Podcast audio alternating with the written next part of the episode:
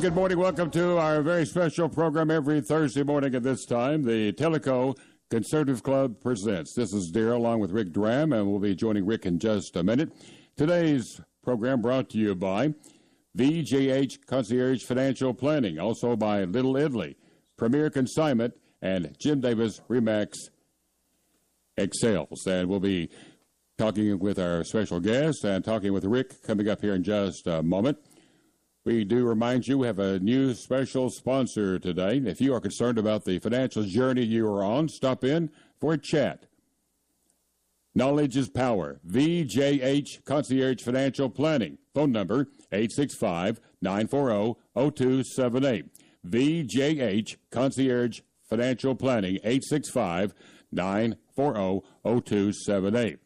Securities and advisor services offered through Client One Securities. LLC member, FINRA, SIPC, and an investment advisor. VJH Concierge Financial Planning and Client One Securities, LLC, are not affiliated. There's a great way to buy quality furniture and accessories at much lower prices in Loudon County. Premier Consignment, located 320 Lakeside Plaza in Loudon, just off the Tellico Parkway. Family owned and operated for 10 years. Stop in Monday through Saturday, 10 a.m. until 3 p.m., or visit www.premierconsignment.com for current inventory and ability to purchase online and pick up in the store. Also, items are sold on eBay. They conduct estate or moving sales at their residence. They can sell everything in the house. Pickup and delivery services available for most items. Stop by or view online. Premier Consignment, 320 Lakeside Plaza in Loudon, just off the Tellico Parkway. Phone 865 458 9721. 458 9721. Jim Davis, a full time professional real estate broker, is pleased to provide buyers and sellers with a tremendous knowledge of Tellico Village and the surrounding Tellico Lake communities. He believes the most important attribute of a professional realtor is listening. He listens to his clients well. He says whether you are selling or buying a home, you deserve the best service, the most consistent follow up communication, and a professional real estate broker to represent you. That is what you receive when you select Jim Davis in Tellico Village to represent you in your real estate purchase or sale. It doesn't cost any more to hire the best. Maintain an attitude of gratitude. Jim Davis, real estate broker, Remax Excels, phone 865 414 3601. 414 3601. It's Little Italy for breakfast or dinner. Little Italy restaurant located at 316 Lakeside Plaza, just off the Tellico Parkway in Loudon. Open Tuesday through Sunday for breakfast at 8 and for dinner Tuesday through Saturday at 4. Order and pay online or call 865 657 6224. That's 657 6224. For breakfast, how about an egg platter or a sausage gravy biscuit platter or even breakfast tacos? And for dinner, pasta specialties, hot and cold subs, a large selection of entrees, salads, pizza, gourmet or New York style, calzone, and strombolis. Add your favorite desserts. For breakfast or dinner, Little Italy, Lakeside Parkway in Loudon. And our program this morning, every Thursday, the Tellico Conservative Club presents. This is Daryl along with Rick Dram. And Rick, good to see you on this Thursday morning. What a beautiful day we have. And once again, Daryl, it's a pleasure to be with you this morning. And uh, we've got a special guest coming up. We, we sure do. We have uh, Brandon Lewis, who is the publisher and editor and owner of Tennessee Conservative News. And uh, Brandon is on the line with us this morning. Good morning, sir. Hey, Bud, how are you? Everything sounds great. You are a tad faint on the line, Rick. I can hear you, but just barely. Uh, so I'll I'll listen closely and, and I'll I'll get in on the conversation. Glad to be here. We'll see if we can uh, uh, beef up that volume here a little bit. I'm going to change microphones real quickly. Hold on, Brandon. How's that? Is that better? Oh yeah, loud and clear. Okay, we're on the wrong microphone, I guess, this morning. I'm still a novice when it comes to the radio business. I'm learning my way through it. But uh, anyway, my friend, I just wanted to touch base with you and uh, thank you for doing what you do. Uh, Brandon publishes the Tennessee Conservative News. uh, actually, it comes to my inbox on a daily basis. And uh, what wonderful content you have on the uh, uh, on the publication.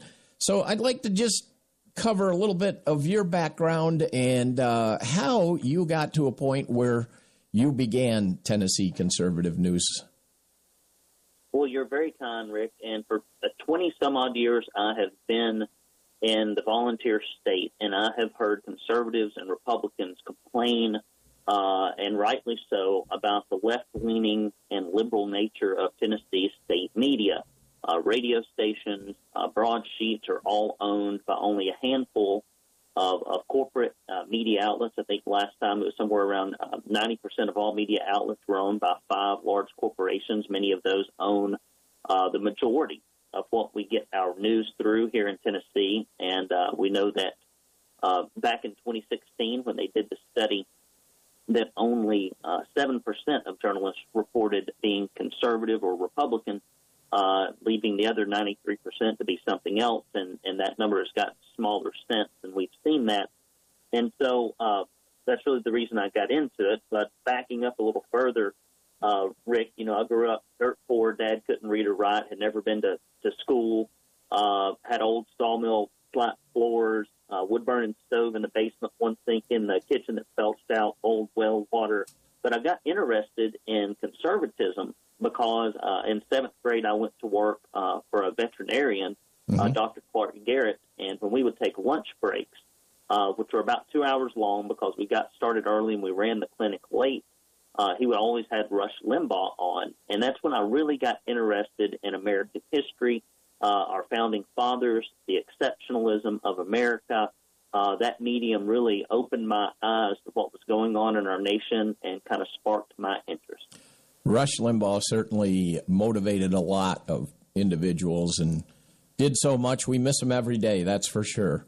Uh, I do. Uh, when I get ready to go to lunch, um, for years. You know, even I, I take short lunches, uh, but for seven or eight minutes, I always knew I could turn on the radio and hear Rush, and I, I still wish I could. It was a very sad day when he passed for me. It sure is. It's been, it was a sad day for many of us. So, uh, Brandon, I uh, just wanted to discuss with you a little bit. You had a uh, not only did you have an interesting upbringing, and and uh, you've had an interesting career path. Uh, tell us a little bit about your career path, your education, etc. Okay, so as I mentioned, you know, we grew up super poor in, in, a, right. in a place called Dog Holler. I, I went to uh, Arab High School that's spelled, spelled Arab but pronounced Arab. And all my friends started going to college, so I thought, well, I need to as well. And I took the ACT, I believe it was eight times, and finally got a wow. score that was good enough uh, to get a scholarship to Jacksonville State University. And uh, I got my undergraduate uh, in uh, marketing and then picked up my MBA at UTC here in Chattanooga. I moved here in 2002 because I went to a Merle Haggard concert and I just love the city.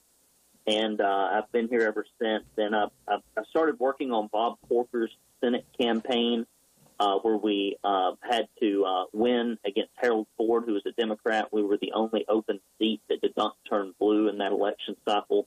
Um, I went on to work um, on Congressman DesJarlais's campaign when he unseated Lincoln Davis. I helped him put his team together for that. Later ran his reelection campaign. I've worked in lots of state and local campaigns. Uh, also uh, wrote a book called How to Raise Money for Political Office. But during the middle of all that, I started a large uh, painting uh, business, house painting. You know, typical wow. people paint house. Uh, built it up very large to about twenty some odd employees. Sold it, and for the last seven years uh, really up until I started the Tennessee Conservative, uh, that was my exclusive and only focus was running an academy for painting contractors, teaching them how to run the business end of the business. So for about six years, uh, I took a vacation from politics and completely tuned out because my belief is if I can't be contributing, if I can't be making a difference, uh, I'd rather not even know about it. So you had uh, you had drifted away from politics completely and taken this seven year hiatus. What got you back into it? When the Republicans in the state of Tennessee decided that it would be a good idea to pick winners and losers in business mm-hmm. and shut down small businesses while the big boxes uh, continued to operate, when we began to uh, forget our oath of office to defend people's constitutional rights and liberties as uh, outlined in the Tennessee Constitution. It got under my skin. And the final straw was really when they shut my gym down uh, because in the middle of, of a pandemic, you, you need to maintain your physical fitness and your health. Absolutely. It's a big part of my life. Right. And then they shut my church down on Easter Sunday. So you could go uh, pick up stuff, go through the drive through, do anything you wanted to that Go to the liquor store. go to the liquor store, but you could not go to church. And Right. you know, even our own governor said that Christians who wanted to worship in person were selfish, uh, and uh, many other people just kind of hid and didn't do anything about it. And there was a protest that was being organized on the Market Street Bridge here in Tennessee, Mhm. or here in Chattanooga, Tennessee. Right. And some ladies called me up, and you know, you learn how to do things in politics that that you don't forget, and they it was just not very well organized. Right.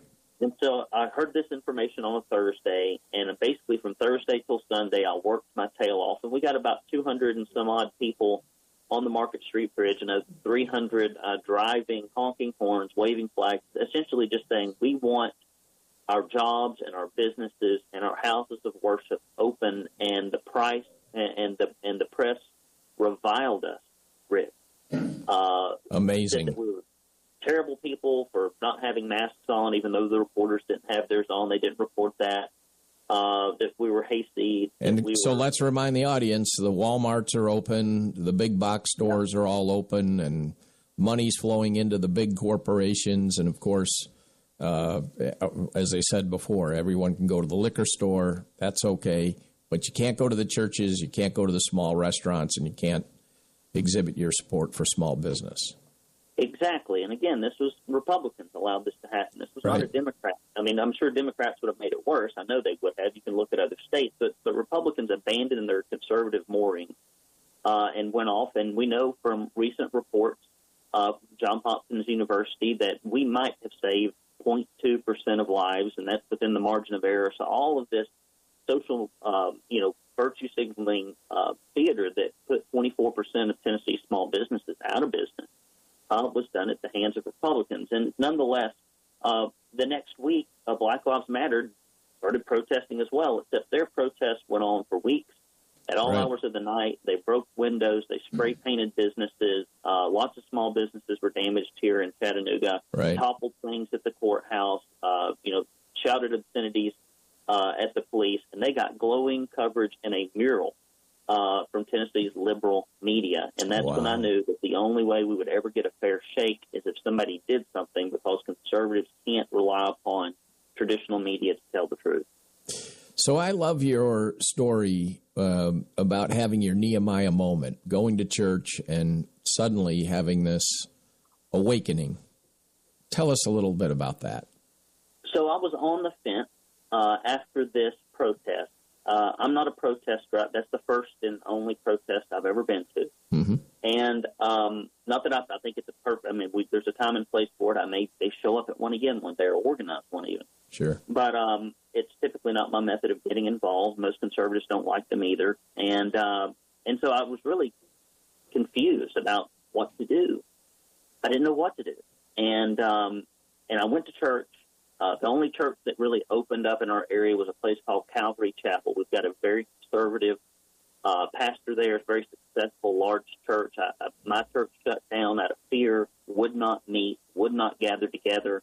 Wow. Uh, and um, I, I wanted to be back in the house of the Lord as soon as I could be, and we got a recommendation to go to Calvary. And I walked in, and uh, Pastor Frank Gramsher was speaking on Nehemiah and how people, uh, the Jewish people, had walked by the dilapidated wall of Jerusalem for 80 years, and it took someone from outside of the city to come in and organize people and uh, against whisper campaigns and against, um, you know, even decay from within and from without uh, to keep their, their hands at the work. And they did. They rebuilt those walls quickly. And the pastor looked out and said, There may be a Nehemiah in here today. And as I left the church, I told my wife, I said, I think we need to start a conservative news publication now. We will be called all kinds of names, uh, and we will have a target on us. And so if you don't want to do this, I understand. And she said, honey, I think it's important you do whatever you think we need to do. And so we did. And we launched it in October. And uh, we still got a lot of work uh, of 2020. Uh, and we've still got a lot of work to do. And uh, and we're we're this is a lot of what we do is is uh, held together by you know baling wire and duct tape. Uh, we're not a huge corporate conglomerate. We do not get Right. uh, corporate media money uh, or corporation left leaning corporation money. So uh, we rely on support, and we we've got a good little steady uh, stream of, of people that really care about conservative media in the state. And I've got to meet a lot of awesome people and be a part of some pretty amazing efforts. Well, we're really glad you're here, and, and we're glad that your wife didn't hit you over the head with her purse uh, and, and say, "What are you thinking of?" because uh, the ten- the conservatives here in Tennessee really appreciate all the work that you do. WLIL isn't a big conglomerate either, so we're going to have to take a station break and earn a little money, Brandon. But we'll be back with you in just a minute. Thanks There's so much for being with us. quality furniture and accessories at much lower prices in Loudon County. Premier Consignment, located 320 Lakeside Plaza in Loudon, just off the Tellico Parkway. Family owned and operated for 10 years. Stop in Monday through Saturday, 10 a.m. until 3 p.m., or visit www.premierconsignment.com for current inventory and ability to purchase online and pick up in the store. Also, items are sold on eBay. They conduct estate or moving sales at their residence. They can sell everything in the house. Pickup and delivery services available for most items. Stop by or view online. Premier Consignment, 320 Lakeside Plaza in Loudon, just off the Tellico Parkway. Phone 865 458 9721. 458 9721. Jim Davis, a full time professional real estate broker, is pleased to provide buyers and sellers with a tremendous knowledge of Tellico Village and the surrounding Tellico Lake communities. He believes the most important attribute of a professional realtor is listening. He listens to his clients well. He says whether you are selling or buying a home, you deserve the best service, the most consistent follow up communication, and a professional real estate broker to represent you. That is what you receive when you select Jim Davis in Tellico Village to represent you in your real estate purchase or sale. It doesn't cost any more to hire the best. Maintain an attitude of gratitude. Jim Davis, real estate broker, Remax Excels, phone 865 414 3601. 414 3601. True financial planning is more than just investing. It should be about you and your family, your debts, your insurance, your mortgages, your kids' education, and your legacy. Find out how to make financial world work for you. Stop in for a chat. Knowledge is power. VJH Concierge Financial Planning. That's VJH Concierge Financial Planning. Phone number 865 940 0278. Securities and advisory services offered through Client One Securities, LLC, member FINRA, SIPC, and an investment advisor. VJH Concierge Financial Planning and Client One Securities, LLC, are not affiliated. And now here's Rick once again. Rick?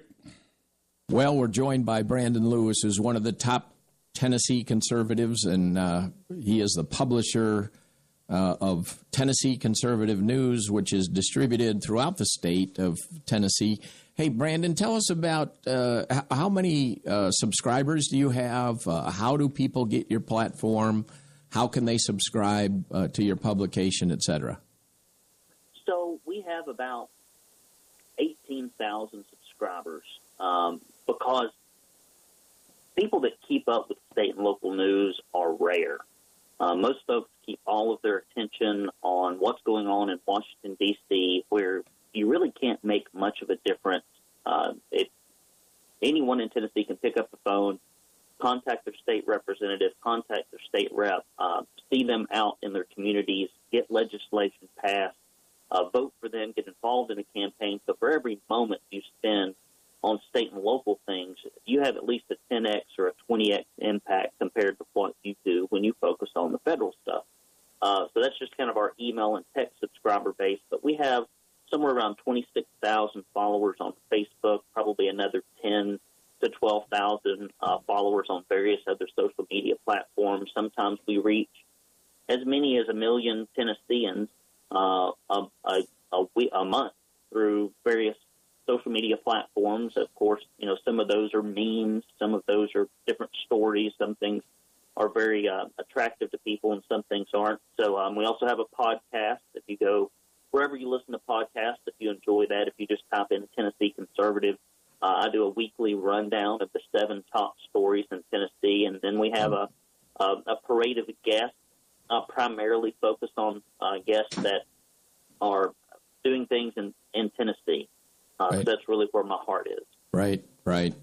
Um, and our friend Alex Abernathy is frequently on that podcast. You do a, a, a weekly podcast with him, or uh, well, I tell us a little bit about that. His show, mm-hmm. similarly to what I'm doing here, and uh-huh. I do that once a week on Tuesdays, and uh, we just talk about, and at least have been recently talking about uh, legislation. When the, when the legislature is in session, uh, we take all of our bandwidth and pretty much focus it there. Because, that's your primary uh, focus, isn't it? The, yeah, that's the Tennessee state legislation. What bills are coming up? When when to engage with committees? Uh, who has killed? What pieces of legislation? Uh, it's important to inform people on how they vote.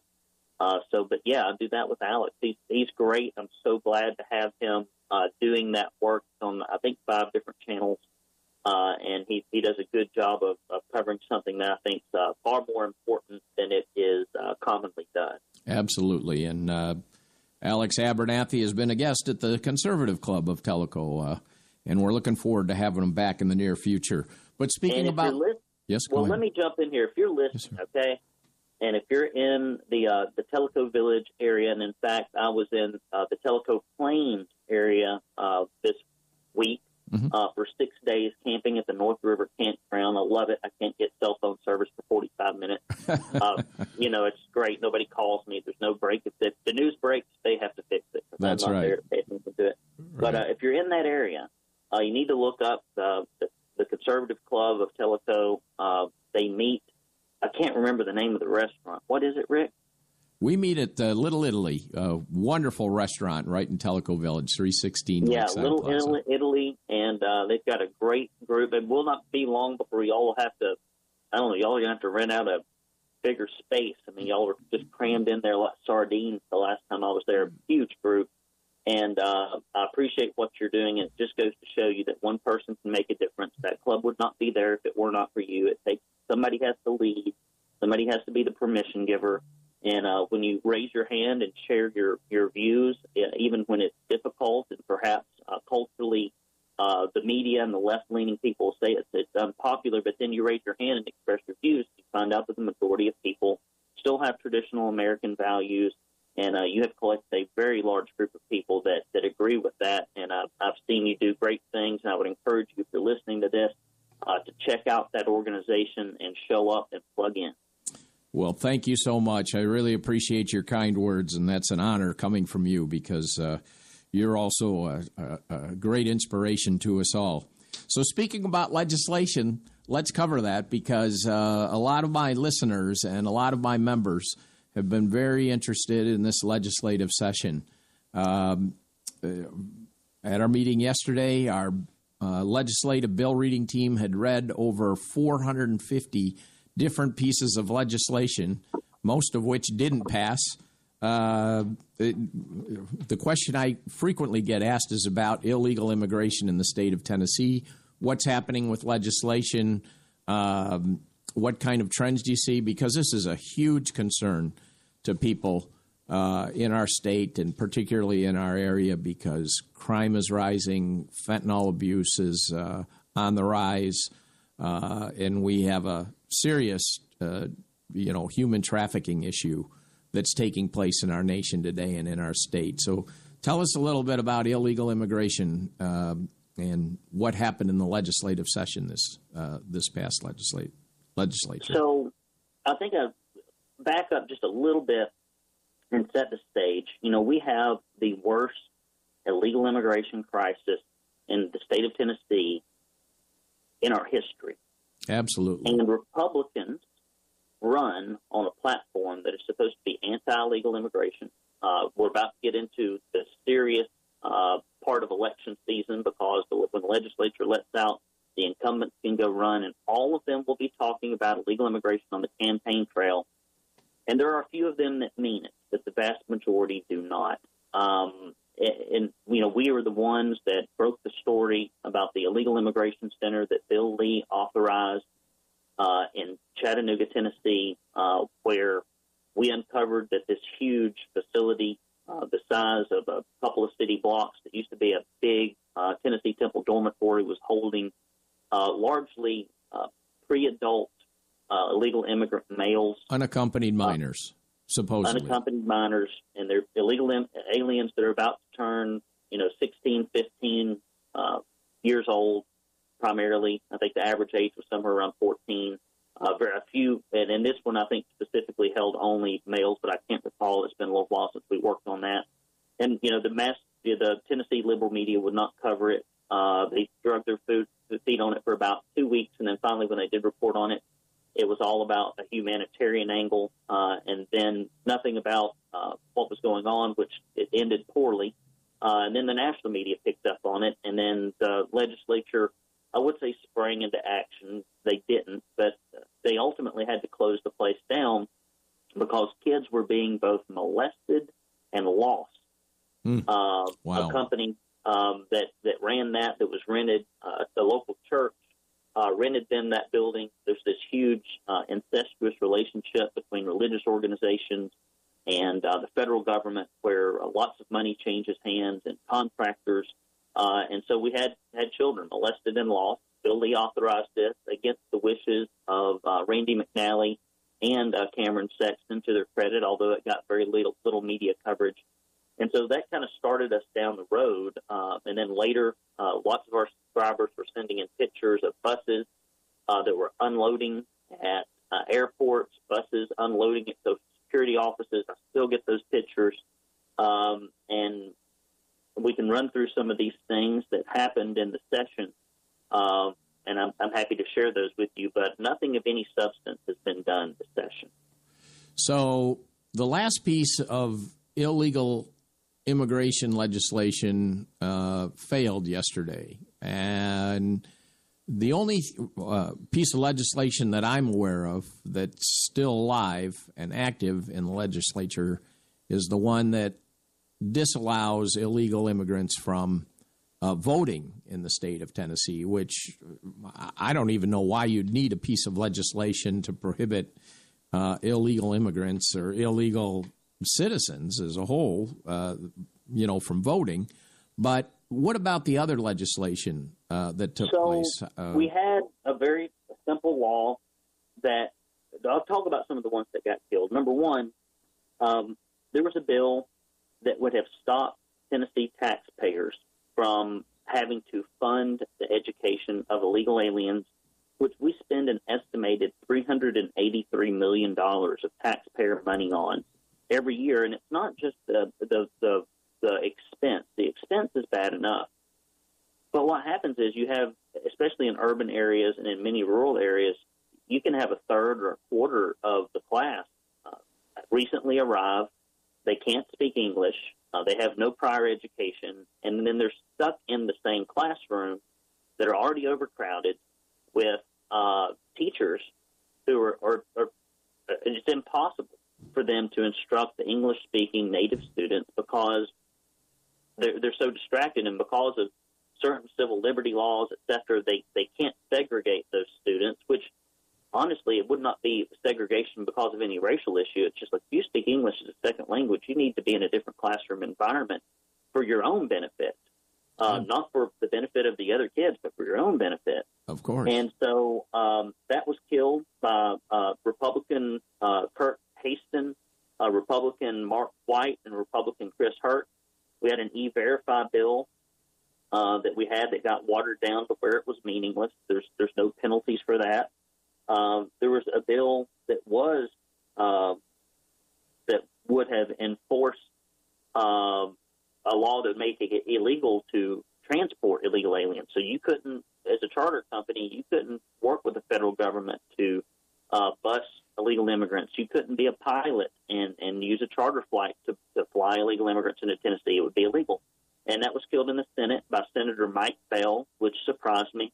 Todd Gardenhire and Senator John Stevens, all Republicans. Right. And uh, and Mike it Bell's made- considered to be a conservative. I would have thought he would have voted Yeah, for that, absolutely. apparently not. And uh, finally, uh, you know, there is a bill that is still alive uh, on, and but it's just like reporting on illegal immigration. Basically, it, it makes it law in Tennessee that the federal agencies have to report, but the federal agencies have thumbed their nose at Tennessee from the very beginning, and to think that putting some kind of reporting requirement on them is going to change anything, I just don't see it happening. I, I don't see it happening either. I mean, if they won't give them a report in Texas, I can't imagine that they're going to give them a report in Tennessee, especially. No, and if I could just say one final sentence before we move on Yes, sir. topic, and this is for people just to ask yourself a question. If Republicans claim, and the Republican Party in Tennessee claims, that illegal immigration is something they're against, yet in the worst illegal immigration crisis our state has ever seen, we can't get one meaningful piece of legislation out of our General Assembly, and not one piece of legislation was pushed or sponsored or advocated for by Randy McNally, Cameron Sexton, or Bill Lee.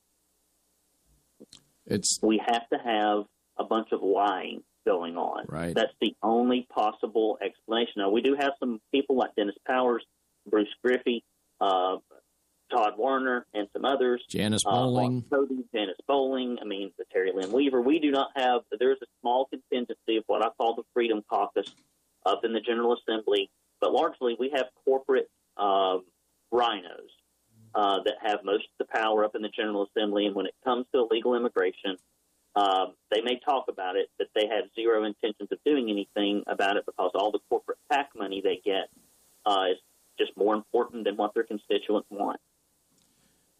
Tell us about uh, uh, bills in education. I know that that's a real passion for your publication and for you personally.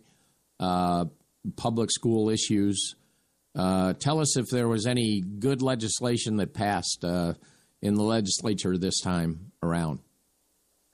So, yeah, I'm going to give you all a little bit of background about what's going on in Tennessee because this is the kind of thing that you do not hear liberal news publications report on, but we have to bring you the news, whether it's Right. good, bad, or otherwise. That's right. So, right now in Tennessee, only 25% of kids can read at grade level. That's one in four. Mastery, which is being able to read at grade level, not approaching grade level, is in the single digits Oh. throughout the state. Now, there are some higher performing schools uh, in very affluent areas, but that's about it. hmm Uh, most rural schools would not be in that that that position. We spend almost eleven thousand five hundred dollars per student. Uh, only fifty three percent of that makes it into the classroom where your kid receives an education. The rest of it is wasted in administration and bureaucracy. And they continually say we need more money, but what we really need is for the money to be focused on the kids and not the government job factory. Uh, Governor Lee said that real school choice would be a top priority uh, on a personal uh, level. You know, I live in an urban area. I have for 15 years. My children cannot be sent to the schools in our area. There is a, a pregnancy, teen pregnancy, um, drugs, violence, bullying, uh, and the academic performance is, is terrible. I think the uh, high school where my daughters, but they're not old enough yet, if, if they were to be sent to that high school, not a single kid uh, passed the ACT uh, to the level that would allow them to be able to get into any college in Tennessee. Wow, that's that's an how- amazing that's how bad it is. statistic. Yeah. And uh, another little fact uh, in Tennessee prisons, men read at a third grade level, and women, if I if I recall this correctly, read at about a fifth grade level. They do test the reading when they go into Tennessee prisons, Hmm. and there's this huge connection. Well, there was a school choice bill that was going to just allow the bottom ten percent of parents. Like if you're in a, a school where you're in the it's in the bottom ten percent Right. you could have some choice to send your kids somewhere else. For example, my my daughter, oldest daughter, goes to a school costs about sixty five hundred dollars a year, which is almost half of what we spend uh, in public education. She gets a Right. much better education, much safer.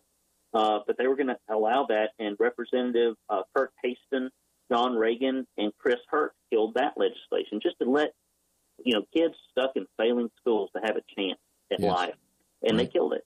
yeah. and uh, so it has been very it has been very stressful uh, for me personally because just, I, I, can't control this stuff. I can only report on it. Try to hope that our readers will take action in Republican primaries with their vote and with their phone calls to committees.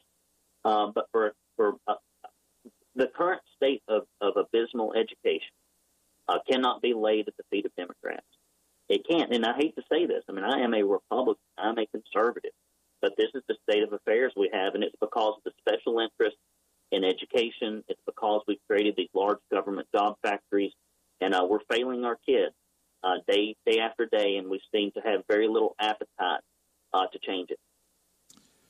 Well, that's discouraging, and uh, education is so important, as you indicated, and uh, uh, school choice would really do a lot towards bettering and and creating more competition. I think that that's the essence providing funds for students to have school choice would just uh, force many of the schools in the area to uh, beef up their curric- curriculums and uh, attempt to uh, expand the uh, uh, the abilities of students going to those lower schools. So that's a very discouraging report.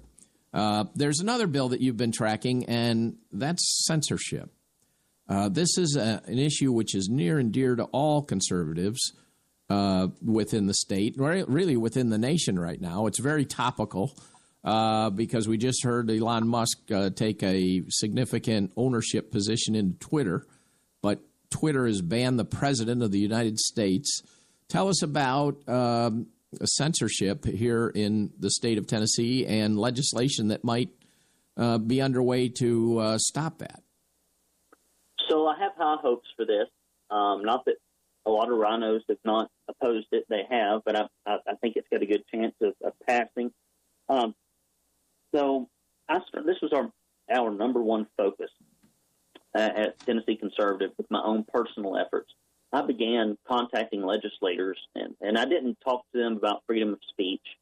Uh, I talked to them about their own personal campaigns and their inability to use social media as a campaign tool and how it would hinder them personally.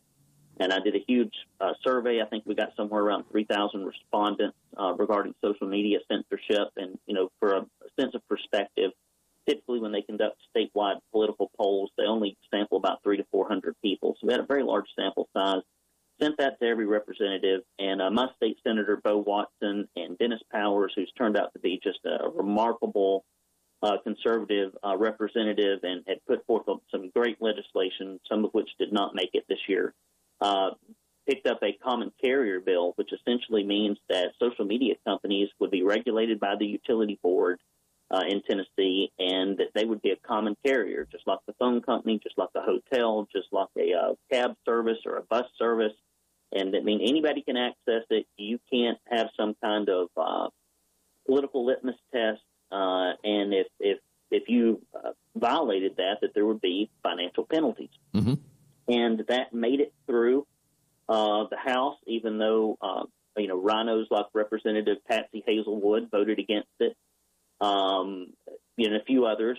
Uh, but it made it through the House. It made it through the Senate uh, and it had a what's called a fiscal note attached to it. And so, whenever you want to uh, to pass a piece of legislation, and if there is money uh, that's going to have to be spent on it, it has to go what's called behind the budget, which is a precarious situation. But things that are important and behind the budget tend to pass. People uh, things that are not important or things that that maybe people don't like.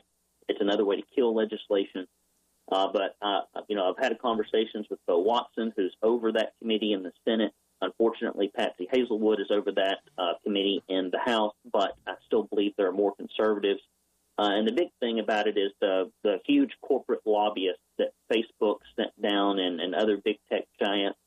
Uh, they got to the game a little late. Uh, I firmly believe that if the lobbyists had gotten there early and if more money had been doled out, uh, Republicans might have even been, been able to be convinced that, that big tech was on their side. a little bit of money goes a long way in Nashville, and uh, as a side note about lobbying, uh, they spend about five hundred thousand dollars per member. Wow! In lobbying wow. in Nashville, a half wow. a million dollars per member.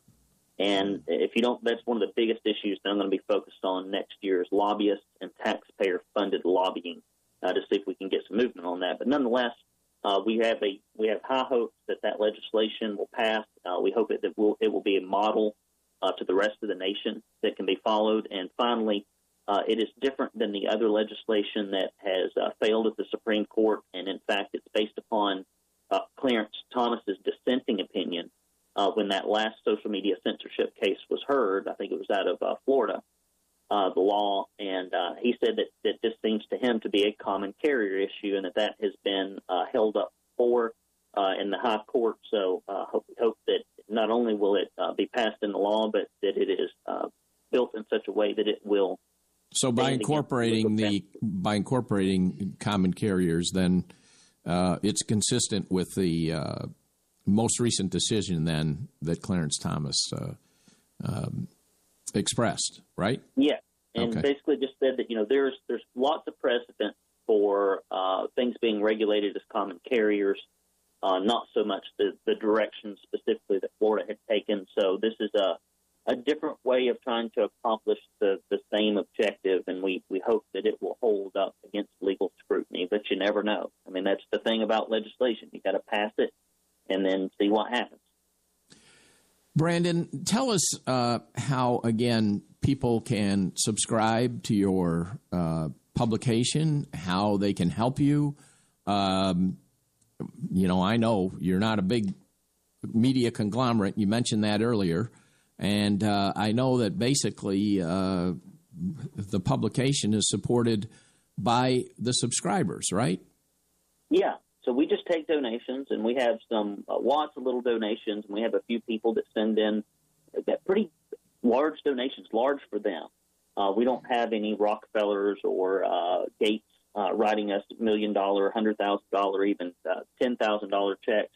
Right. Uh, but we have a lot of people that give small donations. Um, but the, the main thing is TennesseeConservativeNews.com. If you go there, there's a subscribe button. Um, if you've got a, a, phone number, you can write down this number 423 uh, 205 5600. It's radio, so I'm going to say it two more times 423 um, 205 5600. 423 205 5600.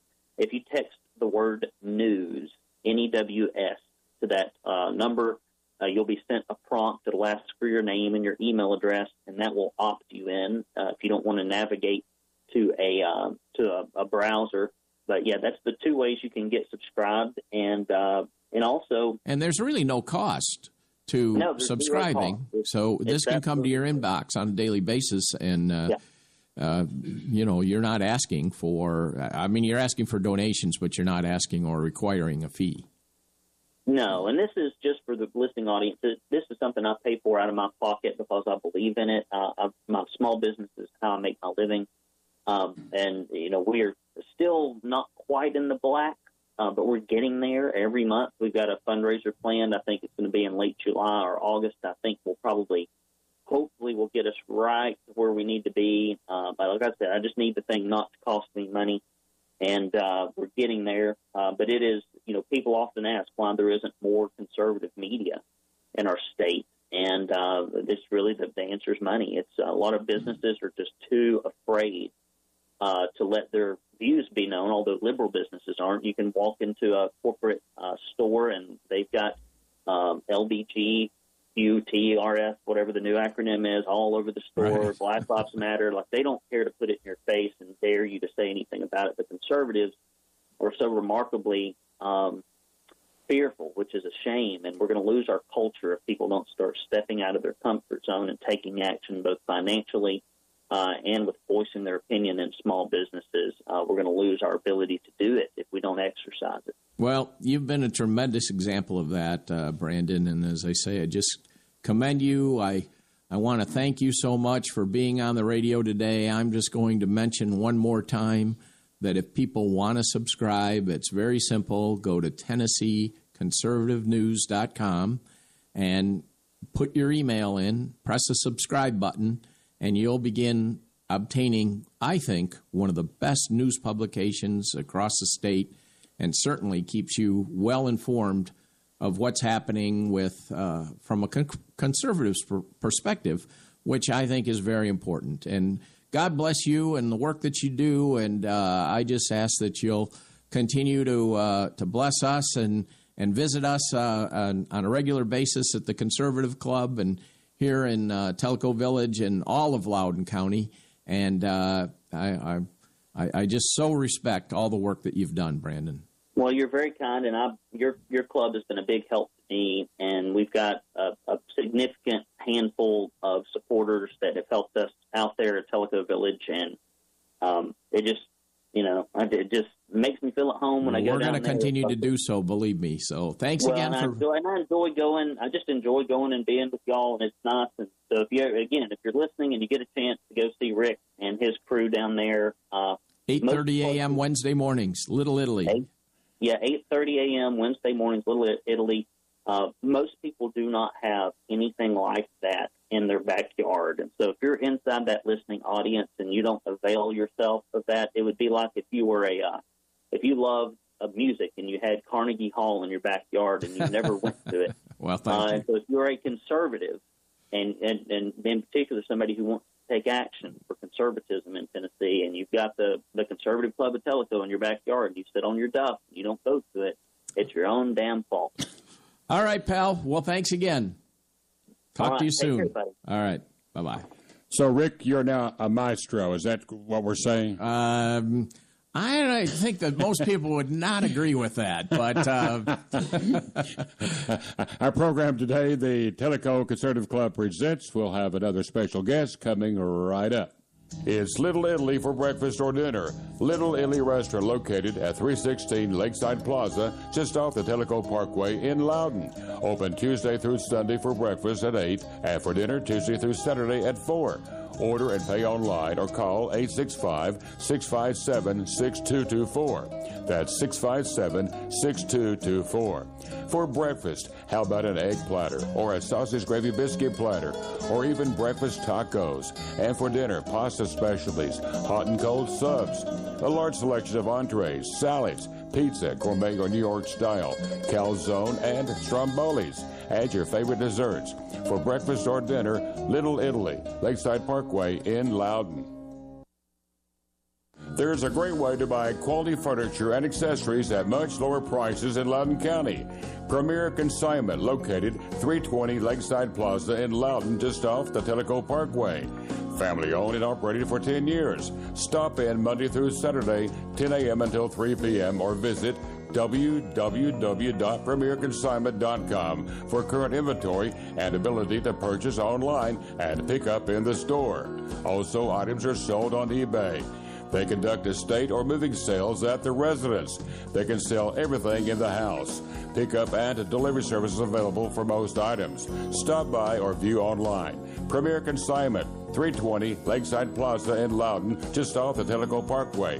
Phone 865 458 9721. 458 9721.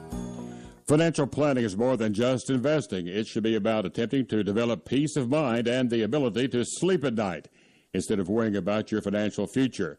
Stop in for a chat. Let's see where you want to go on your financial journey. We might have a roadmap. Stop in for a chat. Knowledge is power. VJH Concierge Financial Planning, phone number 940 0278 865 940 0278. VJH Concierge Financial Planning. Securities and advisory services offered through Client One Securities, LLC, member FINRA, SIPC, and an investment advisor. VJH Concierge Financial Planning and Client One Securities, LLC are not affiliated. Jim Davis, a full time professional real estate broker, is pleased to provide buyers and sellers with a tremendous knowledge of Tellico Village and the surrounding Tellico Lake communities. He believes the most important attribute of a professional realtor is listening. He listens to his clients well. He says whether you are selling or buying a home, you deserve the best service, the most consistent follow up communication, and a professional real estate broker to represent you. That is what you receive when you select Jim Davis in Tellico Village to represent you in your real estate purchase or sale. It doesn't cost any more to hire the best. Maintain an attitude of gratitude. Jim Davis, real estate broker, Remax Excels, phone 865 414 3601. 414 3601. Before we get back to Rick, let me remind you as we will continue next week with our visits with the candidates running for office in the May 3rd election. Early voting starts April 13th. On Monday morning at 8:30 right here we'll have Paul Curtis, candidate for sheriff.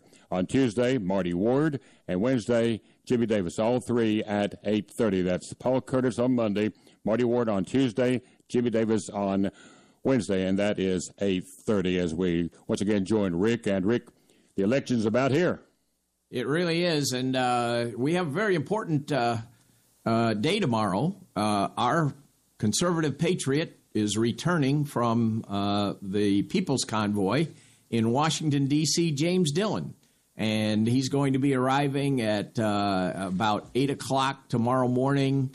we call it Freedom Park on 444, just a little north of the Poplar Springs boat launch, and uh, we're going to welcome James home. He's uh, he's been out on the road for about three weeks, uh, maybe a month, and uh, obviously he's worn out and tired. And probably, if any of you in the air, listening area uh, are available to meet with us, wave some flags, and welcome James Dillon home.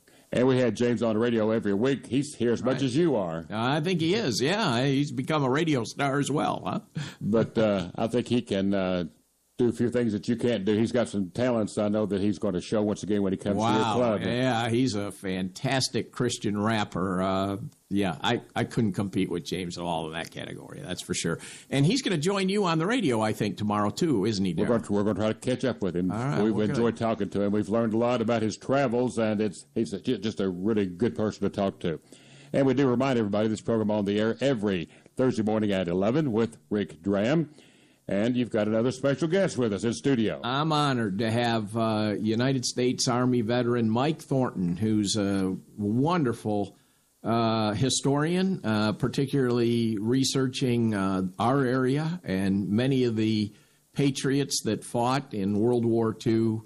And uh, he tells us frequently about the many happenings uh, with the greatest generation. So, good morning, Mike. Glad to have you here. Uh, good morning, Rick. Great to be here with you well. on, on Rick Radio, WLIL. well, good. Rick, could I have a raise? I, I think Daryl's going to throw me out of the studio here pretty soon. So let's. Uh, anyway, uh, Mike, uh, you have some uh, really interesting story to tell us today about uh, Jimmy Doolittle, who fought in World War II. Tell us a little bit about Jimmy. Well, Rick, um, you're exactly right. 18 April is coming up, and it's the 80th anniversary of the Jimmy Doolittle raid. So Jimmy Doolittle is a giant in American history, although he was only a very small man, five foot six inches tall. He he became a pilot in World War One, and was really disappointed when he didn't get a chance to fly. They kept him there as an instructor because he was such a good pilot. So for the next 18 years, he's in the Army, and he does things like uh, he's trying to further aviation in America. So he goes to air races and he wins. He sets a, a, record for flying across America, 24 hours. It's a world record. And then a little while later, he sets another record, less than 12 hours. So he's a proponent for aviation. He's a great proponent for American business. And um, it was just, he was really active in the war. You know, uh, you might recall that Billy Mitchell was trying to prove that air power could be used against Navy targets. So there were sure. some captured German uh, battleships that Jimmy Doolittle was a part of sinking. Uh, but anyway, in 1930 rolls around, he's supporting his wife Joe, his mom, Joe's mother, and two children, and he's still a lieutenant. the interwar years was really slow on promotions. So he's still a lieutenant, so he's not making any money. Right. So he leaves the Army Air, uh, Air Force and uh, he goes to work for Shell Oil Company, and they send him all over the world. He, what he does, he develops his high octane uh, gasoline. Oh, let me back up and mention that the Army sent him to MIT to get a master's degree, and while he's there he not only gets a master's degree, he gets the first doctorate in uh, in aviation uh, uh, science, in aeronautical science. He gets the first doctorate. So he was a very brilliant man as well. He was really smart, and his notes in class were typed up, and Joe they ended up using that as a doctorate text. But anyway, so he, he for Shell Oil, he goes to Europe in 1939, and he realizes, hey, the Germans are really preparing for war. And he goes back and he knows Hap Arnold, and he says, Hap, we need to do something. The Germans are preparing for war. I'm really worried that America is not ready. So Hap Arnold puts him on active duty now as a lieutenant colonel, brings him back, and just makes him a staff officer. So, um, so there he sits, and then, and then you know, if so now to remind the audience, this is 1939. This is yes. three years before the start of World War II. Yes, right? good point. But but there's a lot of smart people. Uh, Chief of Staff of the Army George C. Marshall and some other people are trying to get ready. They're trying to build airplanes. They're trying to get the Army built up because we're in such miserable shape in America. We're such a small Army. So these professionals that stayed in since World War One are really trying to get get things moving. So. Um, so, but if you're an American in that time, you'll you'll note that you hear in the news all the time. Japan's uh, invaded uh, a lot of China. They've taken over Korea. There's a lot going on. One September 39, uh, the Nazis invade Poland, and now all of a sudden Europe's inflamed in war, and the Germans run roughshod. They take Poland, they take Denmark, they take uh, the Benelux countries, they overrun France, Norway. So America's sitting here and listening to this, and uh, uh, the world is, is pretty much in bad shape. Now, 7 December 1941 rolls around, and we all know that date. Pearl Harbor gets bombed. And, and now America is really in it. We've been attacked at our Navy base in Pearl Harbor. Lots of ships sunk. sunk. Now we know we're in the war. Roosevelt is just beside himself because he realizes that he really wor- worries about Great Britain is standing alone in Europe. And he really wants to be able to do more than just send them equipment. He wants to be able to help Great Britain. So four days later, Hitler helps Roosevelt out. He declares war on America. But now, on the east coast of America, we've got German submarines and they're sinking American ships. We've got Japan uh, sending a few ships to our western shores, and we're really worried about our, our fleet in Hawaii. So America is really just terrified uh, about. We, we just feel insecure. Now we know, you know, Rick. We know we won World War II now, but those people didn't know it in 1941. Absolutely, and it was a very precarious situation uh, that was taking place uh, back in 1941, 1942. So, uh, April 18th, uh, we're celebrating Jimmy Doolittle Day. Uh, tell us, uh, are, the, are you aware of any celebrations around the United States that actually commemorate his great service to our nation? You know, Rick, I wish I did. I mean, the, the Air Force Museum has a big thing about it. Nowadays, of course, a lot of times on the, like YouTube and, but I think it's our duty, you know, as do, our duty as Americans, and particularly our duty as conservatives, to remember those great moments in American history. And certainly, the Doolittle raid is, is one of them.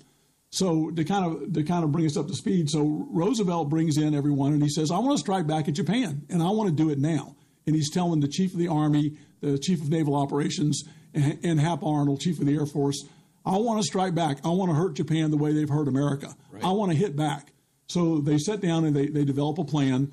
Uh, the Navy actually steps up first and says, you know, we could put Army bombers on the carrier. We could get close to Japan. They bring Jimmy Doolittle in. Now, he's only supposed to train these guys and get them ready. And he knows everybody. He knows the carburetor guy that can fix the bomber engines. He knows which bombers are best. By the way, it was the B 25B, which we already had had several. He takes about 20 airplanes down to Florida. They train.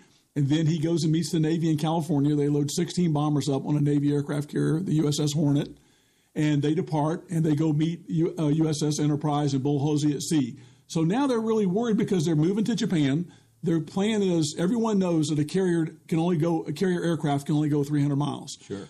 So to be safe, they say we're going to go within 400 miles of Japan, and then we're going to launch these bombers. And they're, the plan is they're going to fly to China and turn the bombers over to Claire Chennault and the, the Flying Tigers, you may recall, were, were in uh, China helping the national Chinese against the Japanese. Right. That's the plan. Well, it's 650 miles from Japan. Unbelievably, one morning, the, Japan has some uh, picket ships, and they see these two carriers. They see the American task force. So, oh my gosh, they get on the radio and they call Japan and they go, "There's American carriers at this location." Well, immediately, Bull Halsey orders an attack on these Japanese airplanes, uh, Japanese ships. I'm sorry, picket ships, and they do sink them.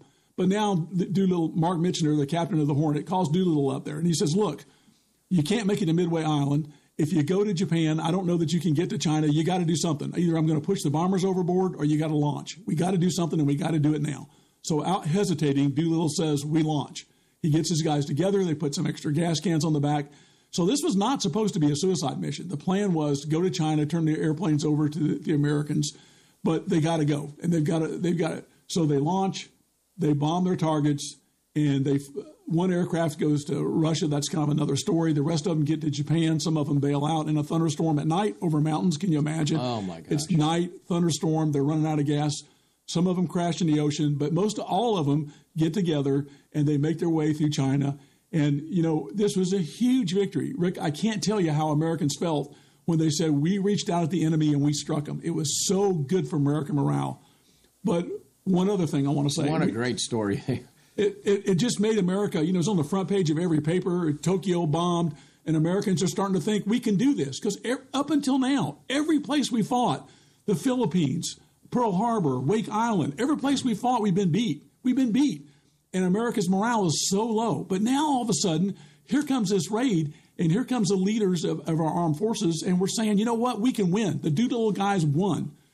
So after the war is over, we find out that we also got in the Japanese command's head. We know that right after the Doolittle raid, we got the Battle of Coral Sea, which we fight to a draw, but we stop Japan from getting to Australia.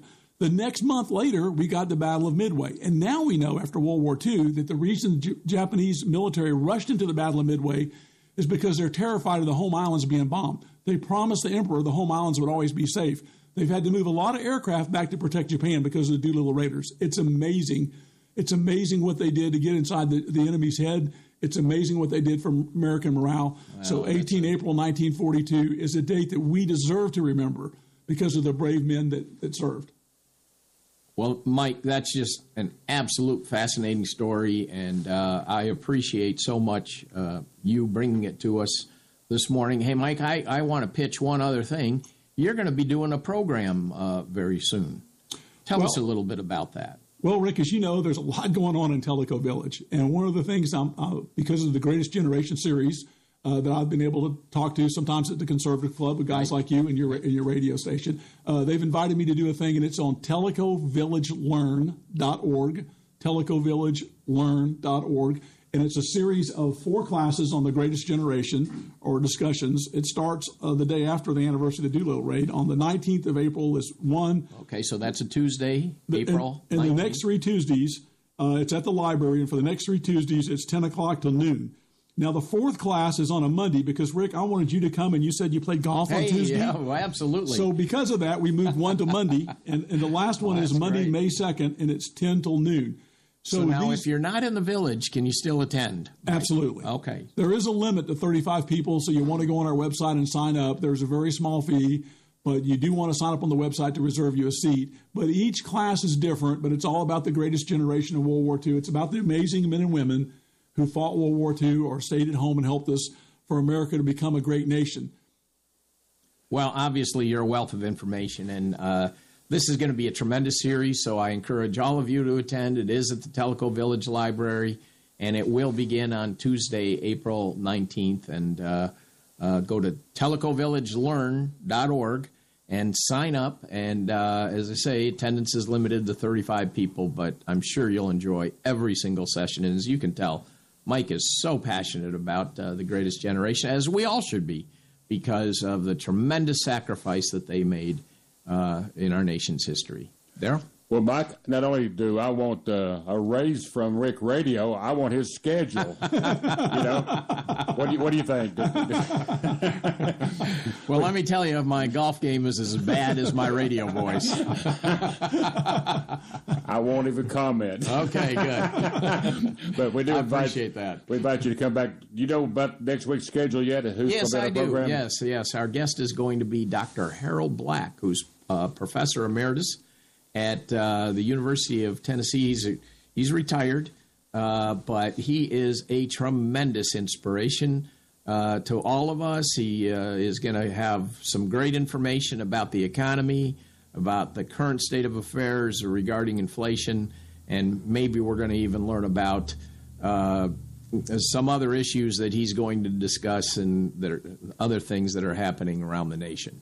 And we invite you to join us every Thursday morning at 11 for the Tellico Conservative Club Presents with Rick Dram and a whole host of guests. Always informative, and uh, we get a lot of really outstanding comments about the program. But Rick comes back anyway.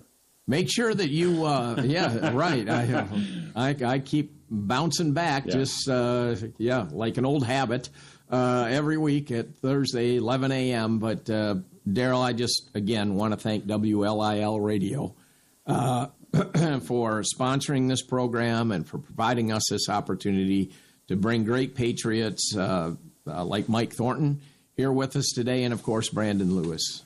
And we remind you once again that uh, early voting in the election begins April 13th. We'll have information about that weekly coming up. And next week, Monday, Tuesday, and Wednesday, You'll have one more chance to hear the sheriff's candidates before the early voting starts on Monday morning at 8:30. We'll have Paul Curtis. Tuesday morning at 8:30, Marty Ward. Wednesday morning at 8:30, Jimmy Davis. Rick, see you again next week. All right, thanks so much, Daryl, and get out there and vote and learn about the candidates.